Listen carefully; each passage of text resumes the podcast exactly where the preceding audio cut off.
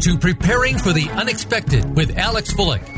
People, organizations, and communities need to prepare for and respond to natural and man made disasters in a timely manner and in the most effective way possible. Our program examines what is being done before, during, and after a disaster and those unexpected events to keep you in the know. Disasters can happen to anyone. The question is, when will it happen to you? Now, here is your host, business continuity and disaster planning expert, Alex Fullick and welcome to another episode of Preparing for the Unexpected. I'm your host, Alex Fullick, and as always, we like to talk about things related to disaster recovery, disaster planning, emergency management and response, crisis communications, business continuity management, and anything that can be related to those fields, whether it be preparing, planning, or responding, or uh, lessons learned from any of those. As always, if there's a topic that you'd like me to talk about, or have uh, someone specific on the show to talk about their subject, please feel free. Go to the Voice America page for preparing for the unexpected, and there's a button under the the graphic that says uh, "Send me a, a note." Send the host a note, and I do get the email, and I do respond to all. And I'll see about. Uh, I will definitely reach out, you know, to you to see about getting you on the show to talk about your topic or seeing if there's someone out there who could come on the show to talk about your topic.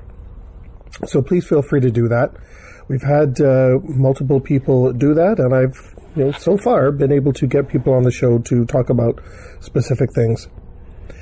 And I'd like to uh, remind people that I will be in Manila in February, sorry, November. I'm thinking way too far ahead in November uh, 2018 at the 25th anniversary of the International Emergency Management Society Conference.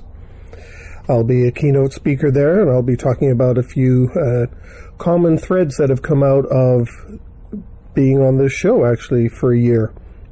The various things that uh, people have said that seems to trickle on down regardless of what industry or background or you know whatever their focus is certain things that seem to crop up I'm also uh, I'm quite happy actually to have this episode today. I'm going to be talking about something, uh, a show and a subject that I've been wanting to actually record about for quite some time now, but have just not found the time to uh, sit down and go through it. And I want to start off by saying years ago, uh, when I was writing my first book, Heads in the Sand, I came across a book called um, Human Universals by uh, a professor emeritus at uh, the University of uh, Southern California, Berkeley, by the name of Donald Brown. In his book, Human Universals, he captured a whole bunch of different uh, scenarios and common traits throughout history uh, and attributed to various societies. And he kind of narrowed it down to five common things, um, or you could say, actually, let's call them fears. Five common fears that all civilizations, regardless of where they were in the world or what time period they were in, experienced. Five common fears that everyone experiences, regardless of where they're from, what time period it is, you know, and it's really quite surprising, you know, and when you hear them, you you really won't be surprised. It's well, yeah, that kind of makes sense. You know, we we'd all be afraid of that. So over the next show or two, um, because once I start talking, who knows how far I'll get in the first show or how far we'll get, you know, uh, in the second show. But I do plan on addressing what those five are and there's a sixth one that I will mention in a moment. And I want to talk how these common fears are get addressed by what we do in our business continuity management, crisis communication, disaster planning field. What we do in our programs and how we're actually addressing these fears in what we do. It's quite interesting and I was uh, quite surprised, uh, you know, how much we can do to get things uh, going. So uh, I, I, want to mention what those five fears are uh, overall through uh, society, regardless of where they are or what time period, you know, throughout all of history. And they are the fear of death, fear of insignificance, fear of outsiders, the fear of chaos, the fear of the future, and there's one that I add to this because I, I when I get to it and explain it, you'll understand it more.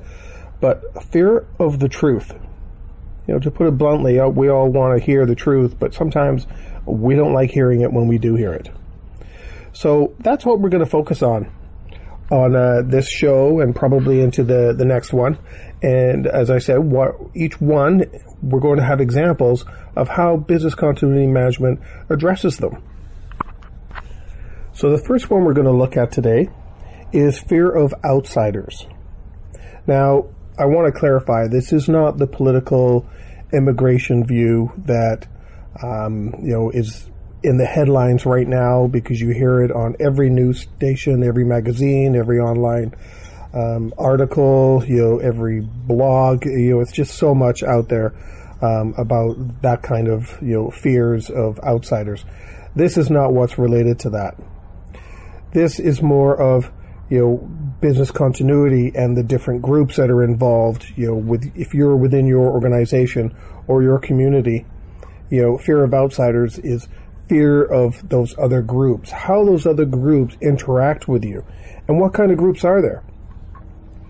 If you're if you live in a very large city, um, and I live just down the road from Toronto, one of uh, and you can tell I'm Canadian because uh, the way I say Toronto, uh, the city of Toronto is one of, if not the most multicultural cities in the world there are communities everywhere um, that represent so many other countries, and it's so vibrant. So many festivals that you can go and experience. It's just fantastic. It really is. It's like nothing else uh, you'll ever experience. Every weekend there is some sort of a cultural festival going on. But in your organization, you have to consider that there are other groups. There are groups within your organization. There are groups outside of your organization or organization, and all of them can have some sort of an impact on what you do. For example, if you've got uh, you know various groups inside your organizations, you know, let's look at um, you know the that that focus and work with business continuity management. Well, you got to remember that there are groups outside of your organization that are paying attention to what you're doing, like third parties. You know, these uh, other groups uh, and third party groups are going to be paying attention to what you do. You know, they're going to be uh, uh, watching, you know, how, how do they manage their business continuity programs? Do they even have a business continuity program? You know, I'm a key partner or they are a key partner of me.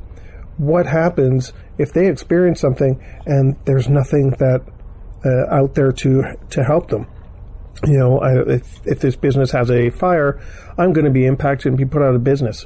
You know, and that can come down to a company that changes the mats or staff that comes in from a third party to manage a uh, the janitorial uh, aspects or the the um, security uh, group. You know, uh, and I don't mean the security group in the organization. I mean the security team that's a contractor to come in, you know, and, and you know walk around the building and you know take care of the front door, you know, those kind of things, um, you know, or even the cafeteria staff. Even though they're kind of part of your organization, they're not. They're all part of other uh, external parties that are kind of paying attention to what you're doing. You know, if you have a plan uh, to respond, evacuate, you've got to be able to have plans in place that address all of these external parties. Because if you decide that you're going to close the facility or you're going to move, um, you know, your employees somewhere else, well, what happens to the security staff? You know, are, aren't you going to need to communicate to their companies what your intentions are? You know, you may not have, if you're moving your staff to the other side of uh, a city, well, there could already be staff at that facility. So uh, that does take care of uh, security. So you've got to notify the security company that you know, thank you very much, but for the next ten days, we're not going to need your staff, you know, to to look at this, um, you know, our, our main facility because we're not going to have anybody there. Or it could be, thank you very much, we're not going to have any staff there. We're still going to need you to be on site to provide security for the building as it's empty and you know and the situation is being investigated by you know police or, or fire marshal or whatever the case may be. You know but what happens to the staff in the cafeteria? They're probably not going to be coming in to cook you know when you've got no one in, working in your building. So you've got to be able to talk to them as well. You know they they need to know what's going on. So sometimes what happens with us in business continuity management is that we forget that there are all these other groups involved that are beyond our normal supplier vendor partnerships. You know, I, I get these car parts from this company and, you know, I put them together and make this car and then I sell them through this uh, vendor down, downstream you know, we tend to think of those first, and we sometimes forget that there are a lot of other little smaller groups and communities that we need to worry about. So that's one, one area, and don't forget uh, another for a fear of outsiders. And it's something that it, it, I found rather interesting actually when I was uh, reading and looking into it, um, and and doing some investigation with some of the case studies that are out there. Sometimes there is actually a fear of our customers because of their expectations and what they do. Our customers work in every single industry that's out there. You know, some of them are, are legal representatives, government representatives. You know, they, they work, our customers, they work for some of our partners and suppliers.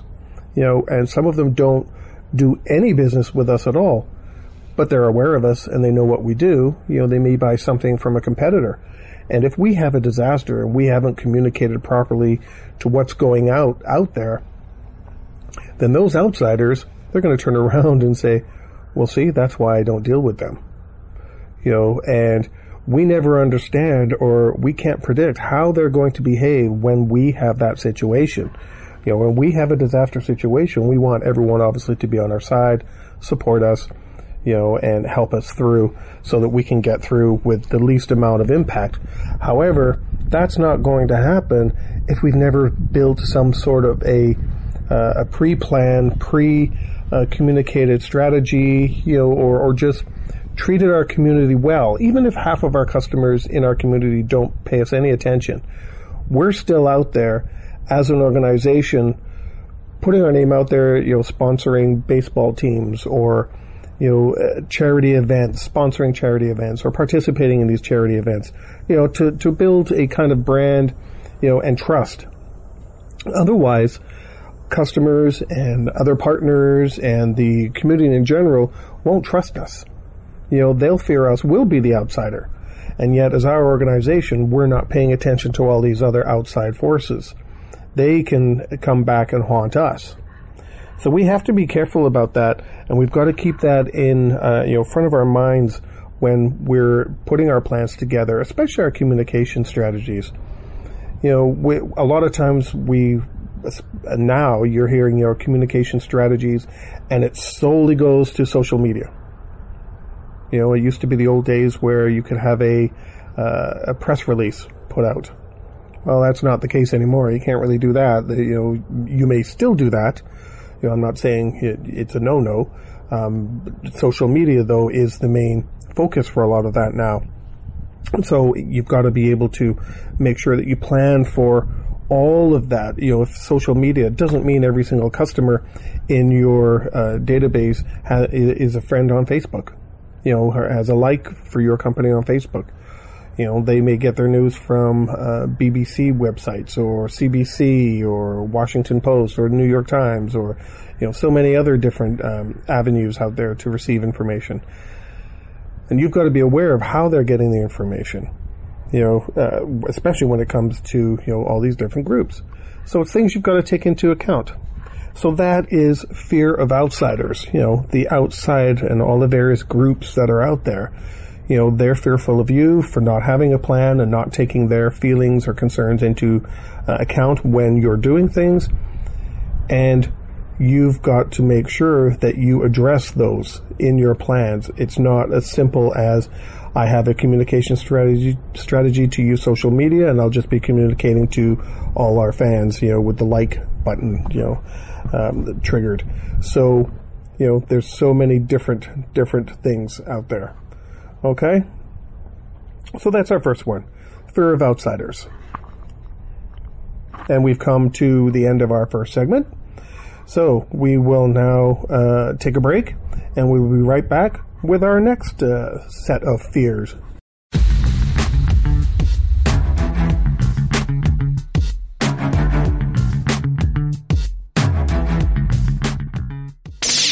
The Internet's number one talk station. Number one talk station. VoiceAmerica.com. Attention. If you're a parent, educator, social worker, or civic or religious leader, the most important program you'll hear this week is Exploited Crimes Against Humanity. Host Opal Singleton and her guest show how our children and others are being dangerously lured by predators through the dark web, social media apps, and games. Beyond that, the program looks at trends in human trafficking and more. You'll never think of the internet the same way again. Listen Thursdays at 7 a.m. Pacific Time, 10 a.m. Eastern Time on the Voice America Variety Channel. Psych Up Live with host Dr. Suzanne Phillips is an insider's glimpse at a life from a psychological perspective. It's a look at what matters to us. Why do we laugh? How do we cope with stress? Are men and women really that different? What is it about our relationships? How are they formed? How they work out? And why they sometimes don't? Every week is something new to engage you. Psych Up Live is heard every Thursday at 2 p.m. Eastern Time, 11 a.m. Pacific Time on the Voice America Variety Channel. We'll turn up your perspective on life. Have you become a member yet? Sign up now to become a member of Voice America. It's always free and easy. Plus, you get to take advantage of some great member benefits. Get unlimited access to millions of hours of on demand content across all of our channels. Keep track of your favorite episodes, shows, and hosts in your own customizable library. Find out what shows you might be interested in based on your favorites. Plus, you get insider access with our newsletter. Membership gives you more. Sign up at voiceamerica.com and click register at the top right. Ask the experts. Call toll free right now 1 866 472 5787 and ask our All Star team to answer your question. That's 1 866 472 5787. Thank you for calling. VoiceAmerica.com.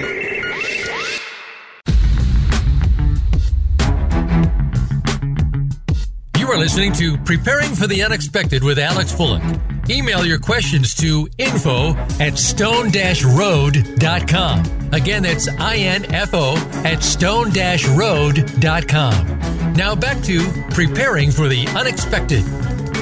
And welcome back to the show. We are talking about the fears, the common fears that we have in society and how business continuity management programs can actually help address those fears. In our first segment, we talked about the fear of outsiders and what that meant. And in this one, we're going to talk about fear of insignificance. Now, fear of insignificance is almost as it sounds.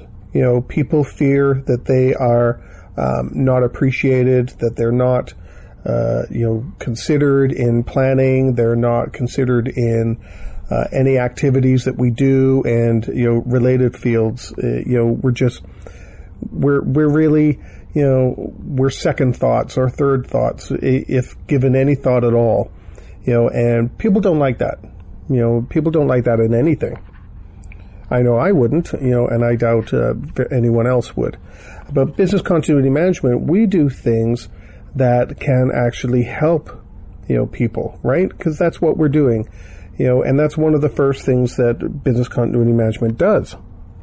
We have to remember that a lot of what we do is based on people first. It's one thing to make sure your facility is secure, but why are we making our security f- secure? It's to make sure our people are okay, right? And the systems, you know, and desks and printers and all that stuff come second, you know, but making sure that the people are protected, you know, from you know people that would want to do harm, see harm, or or you know steal equipment, you know things like that, you know, but protect. So we have to make sure that you know our facilities are secure and that our people are the number one. Uh, the number one thing at the top of our list when we're taking into consideration what we need to protect and make sure is safe. And that's something that business continuity management has to address, you know, right off the bat. And people have to know that. You know, it's one thing to just say we've got all this security in place. Well, a lot of security in place can be threatening to people. You know, if you're walking around and you see armed guards or, you know, um, patrolling dogs, you know, uh, you know, I know I'm probably being a little extreme, obviously, for, you know, people that work in, in uh, facilities.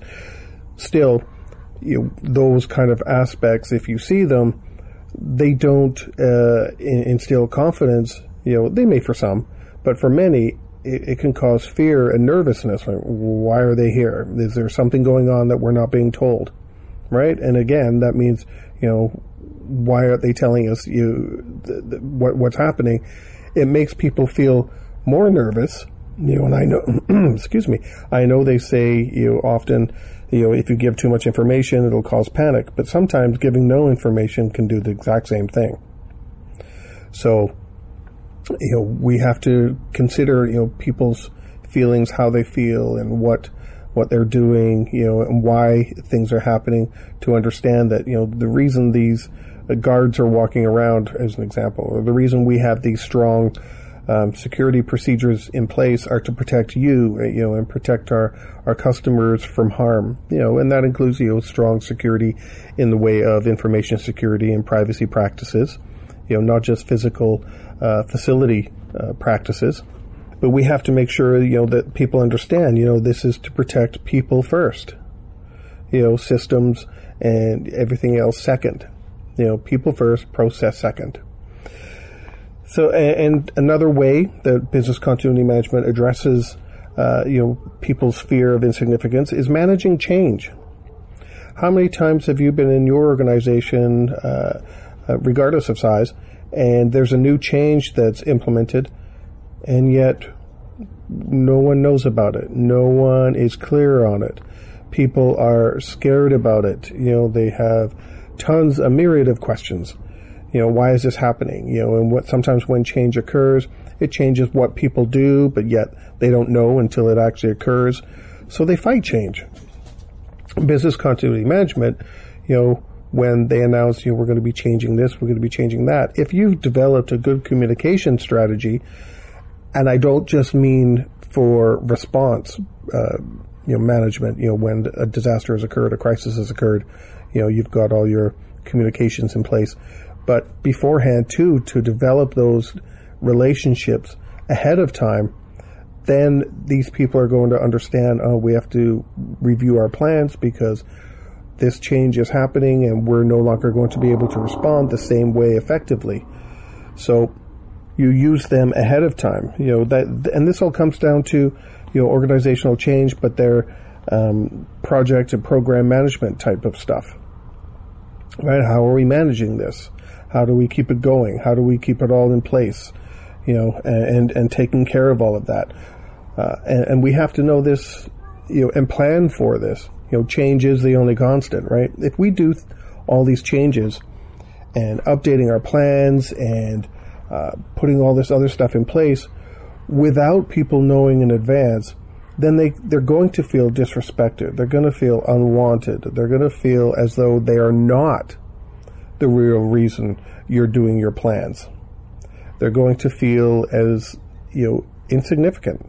You know, they're going to feel as though you're just, you're just doing a job, which you may feel you are, but you're just doing a job and you're not doing it for them anymore.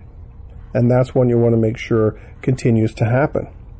Another way uh, of addressing fear of insignificance and making people feel not, uh, you know, as though they are insignificant, but making them feel as though they are a part of things, you know, is making sure that uh, you know there there's some sort of reward and recognition. I know a lot of times, and I've worked for companies too, that the people that got awarded were, you know, those that all of a sudden that made the big sale. You know, you, they they got a ten million dollar contract or something, you know, and Bob or Sally get this wonderful award. Well, that's great, but Bob and Sally aren't liked by anybody else in the company. So, do they really deserve that? You know. Meanwhile, two other people, or you know, others, I shouldn't just say two, but other people in the in the organization feel insignificant because they're not actually getting anything. You know, and they work nonstop every day.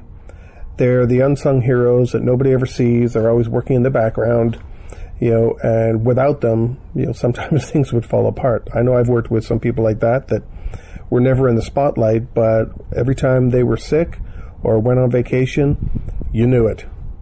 You knew that why they were gone.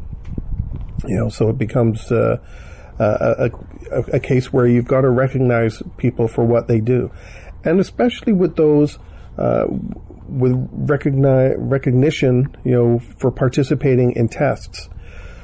Now, there's some organizations that have done this. I know I've been with it. You know, I've been in this situation where you have large, large simulation exercises. You know, you've got well over a hundred people involved, you know, working on a weekend, you know, to participate, whether it be on the IT side, you know, building a new system, putting it up in place, you know, validating that the data is all there. It may not look the way you want it, but the data is all there. And then having business users come in to check to make sure that the data is all there and it's supposed to do what uh, they want it to do, and that you know all the applications they need are available so they can work.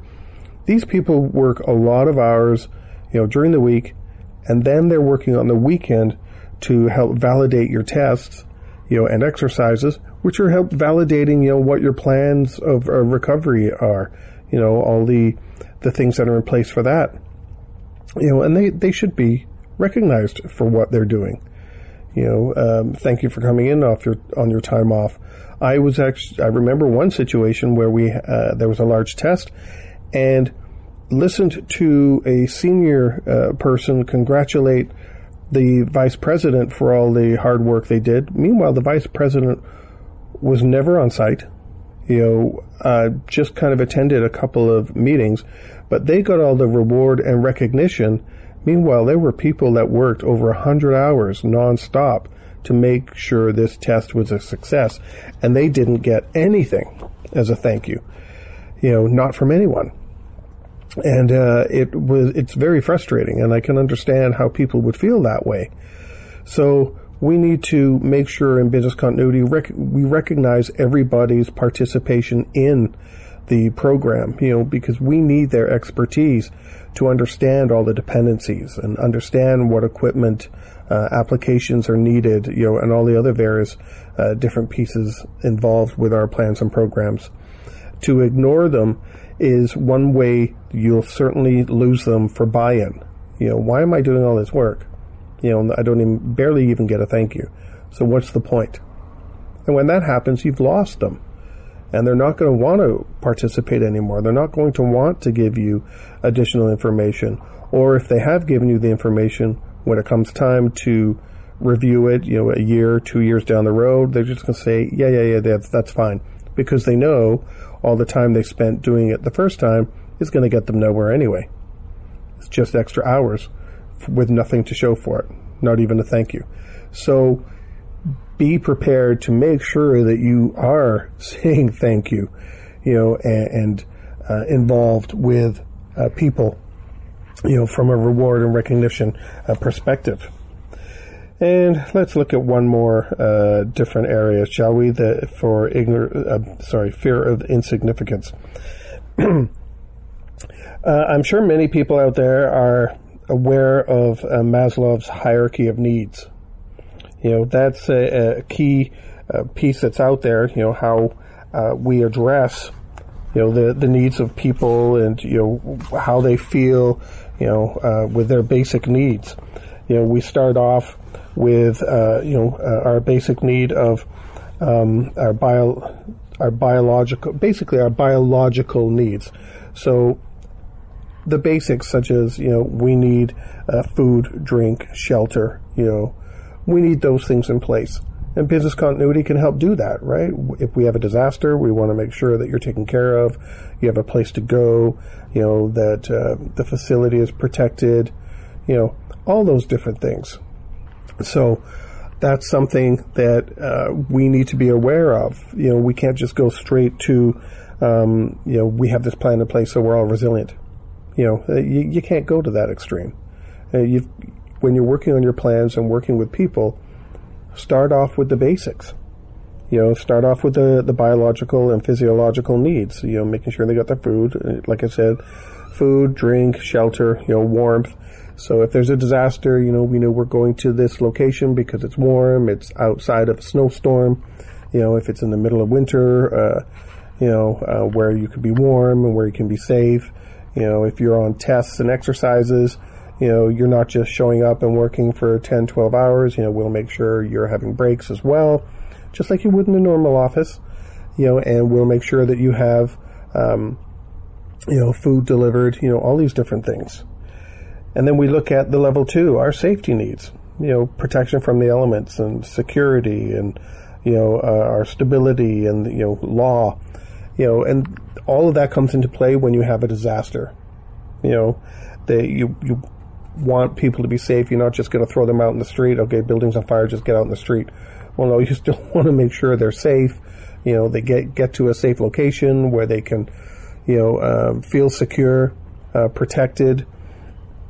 You know, and, and put some sort of order to the complete chaos. You know that that can happen when there's a disaster. You know, you need that. You you can't just throw throw it to the wind, so to speak. You need to address it. And then uh, the level three, uh, belongingness and uh, love needs. You know, um, this has to do with your our working groups and our family and our relationships. Well, a lot of relationships are developed, you know, in organizations. You know, there's di- people have different groups. They're a part of different groups. You know, there's some some organizations are so large they have their own little communities. You know, people that uh, go to bingo or you know f- from the same nationality or you know you work with people for so long in the same department you know you know their their parents names their kids names you know what their kids are doing in school you know you know all this and if you've had a situation in the office where you know they may have been at opposite ends of the facility and they haven't seen their colleagues, you know, they're going to be scared and nervous. You know, did Bob, did Sally, you know, are, are they okay? You know, where are they? You know, and they want to be able to communicate with their families. And their families, when they hear of the disaster, are going to want to know, how is my family member? Where are they? You know, how many times have you seen, uh, sadly, you know, very sadly, um, shootings and family members are outside and, you know, and every single one of them, you know, is basically in tears wanting information. You know, and you've got to make sure that some of that is in place. You know, it's getting addressed. You know, and you may need the assistance of first responders. I'm not saying it's completely um, your responsibility as an organization. You do have to, you know, work with the first responders, those that are in charge of a, you know, larger, big scale situations. But still, you need to take care and, and have all of this in place, you know, so that you're addressing that need, you know, the belongingness. And then there's the esteem needs, you know, and this comes down again to uh, some of the uh, reward and recognition that comes into play, you know, uh, through participating in the program and participating in tests, you know, and, and being a part of that. You know, they've got to feel as though they are a part of that. You know, make them feel good. You know, uh, you found 10 things that were wrong. You know what? That's a darn good thing. Because if we have a situation now, we know, hopefully, we're not going to encounter those 10 things because now we've got a plan to address those gaps that you helped identify. That's a great thing. That's not a, a, a bad thing. You know, you want people to feel good about finding errors and finding mistakes. And the last one is level five self actualization. You know, this is their self uh, fulfillment, you know, seeking personal growth and peak experiences well, business continuity, you know, with your tests and all those different pieces, you can help them become more resilient and you know, they feel stronger. They know, you know, whatever happens, I know what my part is. I know what I'm going to do. We all do. You know, we're going to get through it. We're, you know, we're, we're strong. We're better than we were before. You know, that's, that's where you want to get people to, you know, so that the people become resilient. And once the people do, the organization will, you know, overall when something happens at all levels. You know, I'm, I'm not just saying the employee level. It's got to be all levels and all levels have to be involved. Well, we've come to the end of our second segment, and we'll be right back. We're talking about fears and how business continuity management can address these fears.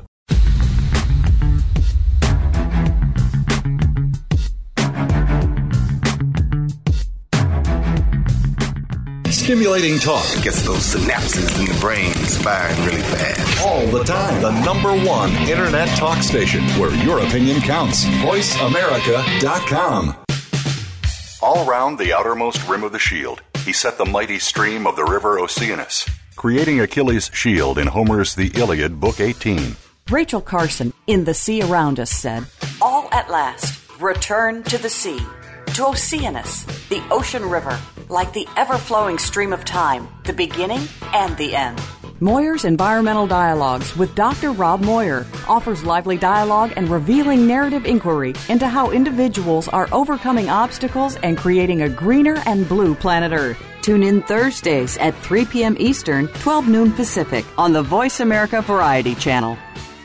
Are you or someone you know interested in attending college? With both college tuition and college enrollment up 60% since 2002, there is a lot of competition, and careful planning needs to be a part of the process. Tune in to Getting In, a college coach conversation, hosted by Elizabeth Heaton and featuring a team of college coach experts. We'll bring you the tips, techniques, and know how to navigate the road to college and do so the smart way.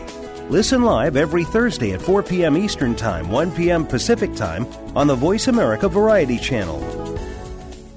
Now you don't have to stay linked to your desktop or laptop. Take Voice America on the go and listen anywhere. Get our mobile app for iPhone, Blackberry, or Android at the Apple iTunes App Store, Blackberry App World, or Android Market. News, opinion, your voice counts. Call toll free 1 866 472 5787. 1 866 472 5787. VoiceAmerica.com.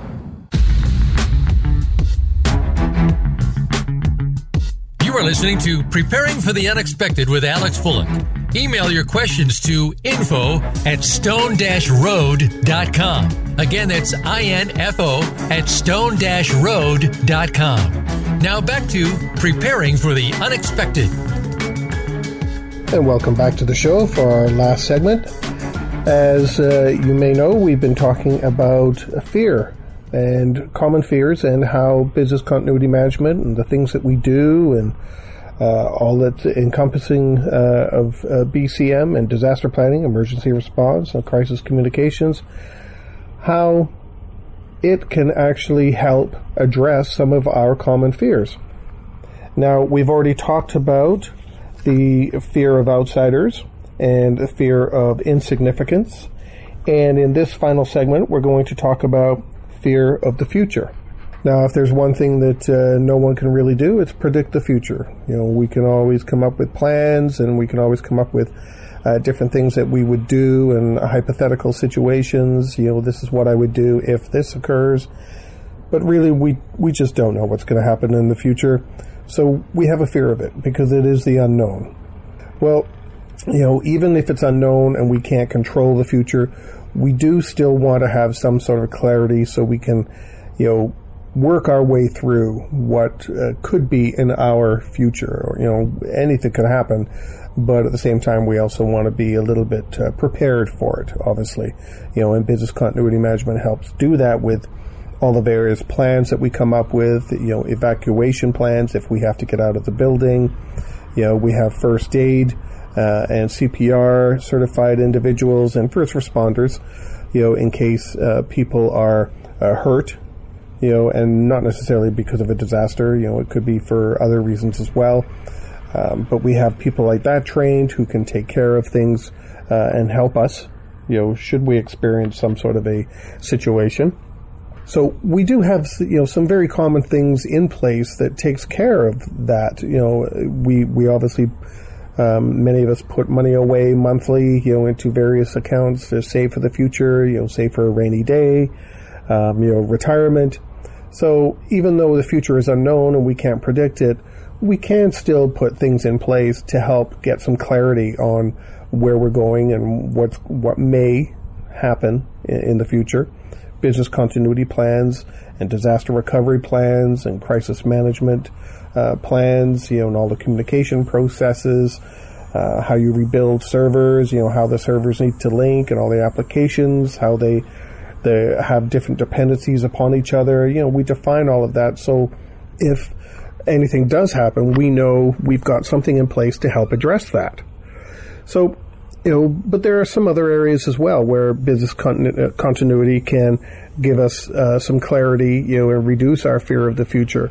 You know, so let's look at um, the, uh, the clarity perspective for a moment. One of the things that helps with uh, clarity, obviously, is you know our acronyms and terminology. Now we've got many different organizations and uh, governing bodies um, that are out there, and some of them have the same uh, terminology, like a business continuity plan or, or acronym, you know, BCP, um, except their definitions may be a little bit different. You and sometimes when there are so many different groups and organizations that are out there that may have the same acronym or use a different acronym, but all mean the same thing with a different definition, of course you know, that can cause a lot of confusion and it's certainly not clear. You know, when one person is using one definition uh, and another person is using a different definition, it can cause creation because what they're both trying to do is describe the exact same thing. So it can cause, you know, if, if there isn't standard definitions within your organization and your plans, you know, you need to establish that. You know, when someone in your organization says disaster recovery, you know, everyone knows exactly what DR, the acronym, would stand for.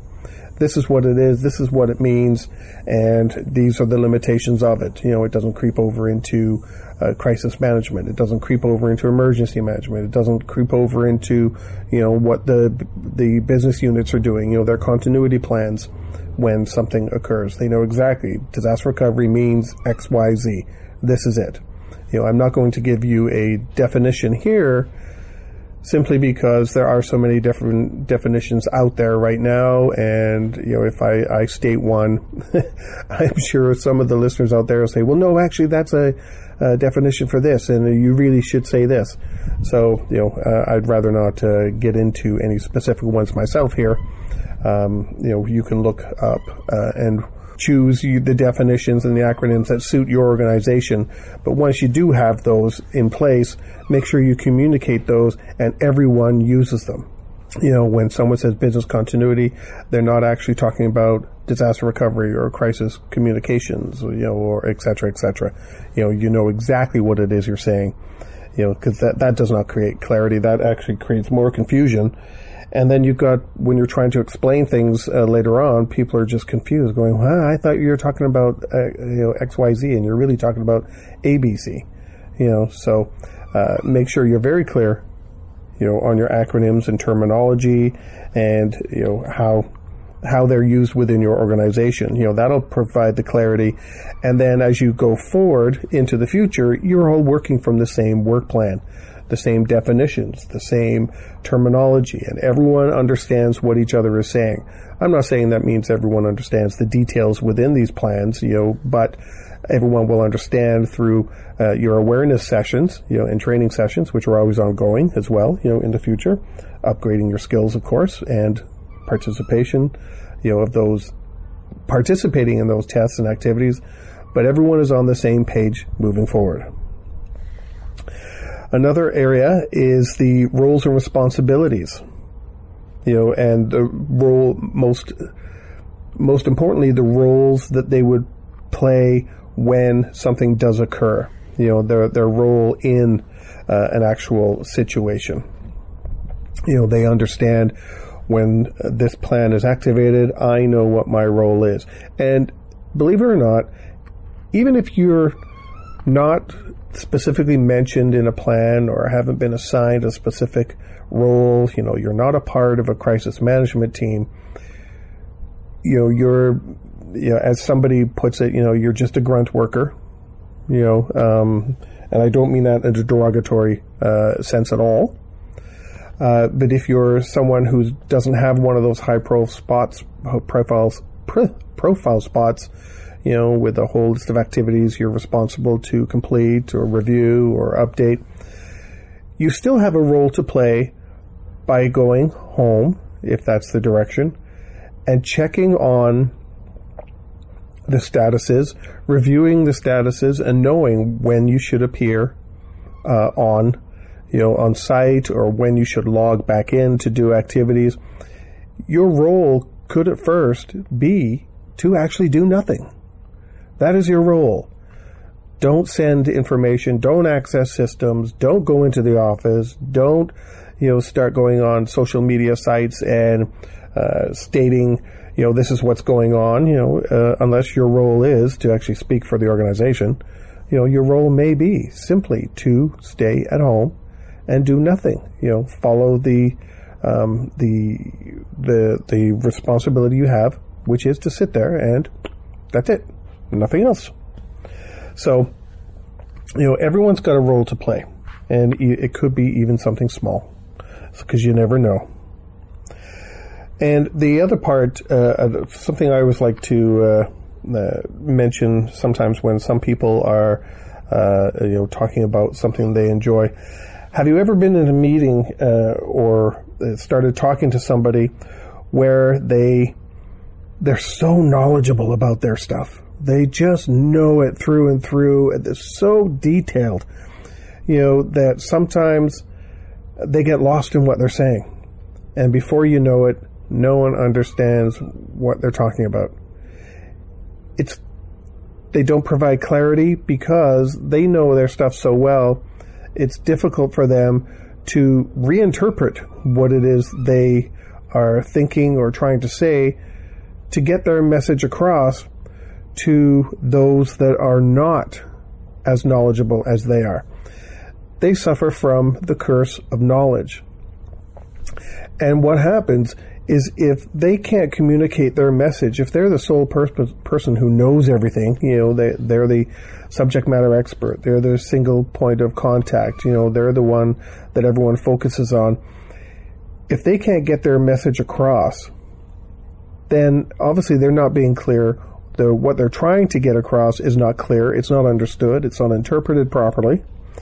And that can actually cause people to start trying to interpret things on their own level. You know, well, I think this is what they meant. I think this is what they were doing. So this is what I'm going to do. Well, that's certainly going to mess up the future, isn't it? Because you've got a plan in place, you've got people who know what they're doing, but because of the communication and the uh, curse of knowledge that they have, they can't communicate it properly. And that just doesn't mean the plans get executed properly. It means there's all kinds of issues and problems that are, arise, and nothing goes as expected. You know, not that uh, disasters are always, uh, you know, follow this plan and everything will work out one, two, three, tickety boo. You know, that that's not what I mean at all. What I mean is you have a plan, you have a guide in place, and you have to adapt to all of that. But if you've got people that are communicating um, some of these ideas and activities but they can't communicate them clearly because they've got this curse of knowledge where they simply can't um, make people or uh, communicate in a way that others understand them to be able to do what they need to do, then it's all going to fall apart. You know, we'll all be going in our own different direction. We'll all be interpreting things differently, and before you know it, it's it get you will get to a point you know, during your response uh, activities, uh, I thought this person was doing that. I thought this was this. I thought you meant that. You know, simply because the curse of knowledge, the people who know it, and this is specifically, can be specific to business continuity management people because they'll start throwing in terms, you know, and I have to admit, I've been guilty of this as well. RTOs, RPO, you know, the MAU, um, uh, sorry, MAO, MAO, you know, does anyone really know what those mean? Outside of the industry? A few will. But if you're talking to users, you know, please be on site so uh, at such and such a time so we meet our uh, RTO and RPO uh, expectations you know, can you just imagine someone on the other end of the phone you know, listening to that update or reading that update on, uh, you know, a intranet site going, what the heck are they talking about? Am I supposed to be on site at this time or not? You know, what's going on? So, you know, you, if even if you do have all that knowledge and all that skill and all that um, everything behind you, you still got to know, you know, how to communicate it to everybody. So we've talked about, uh, we've come to the end of our first show. We've talked about three of the six uh, fears uh, insignificance, outsiders, and fear of the future. So business, con- and I've given some examples how business continuity and what we do, what we say, how we communicate it, you know, um, how all of that can address, you know, um, and address these three fears. We still have three to go uh, fear of chaos, fear of death, and fear of truth. And the fear of truth is the one that I've added myself, uh, so that because it's something that I've seen over the many years of working in business continuity. So I, I will talk about those three fears in a, uh, I guess it'll have to be a part two of the show. So again, if there's any topic you want us to talk about, please feel free. Go to the website for Voice America, send me an email, and I will respond and address it. And we'll see about getting somebody on the show um, it, to talk about what you want to.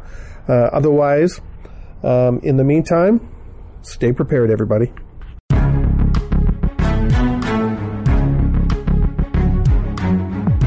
Thank you for joining us for Preparing for the Unexpected. Please tune in for another edition featuring your host, Alex Fullick, next Thursday at 6 a.m. Pacific Time and 9 a.m. Eastern Time on the Voice America Variety Channel. We'll see you here next week.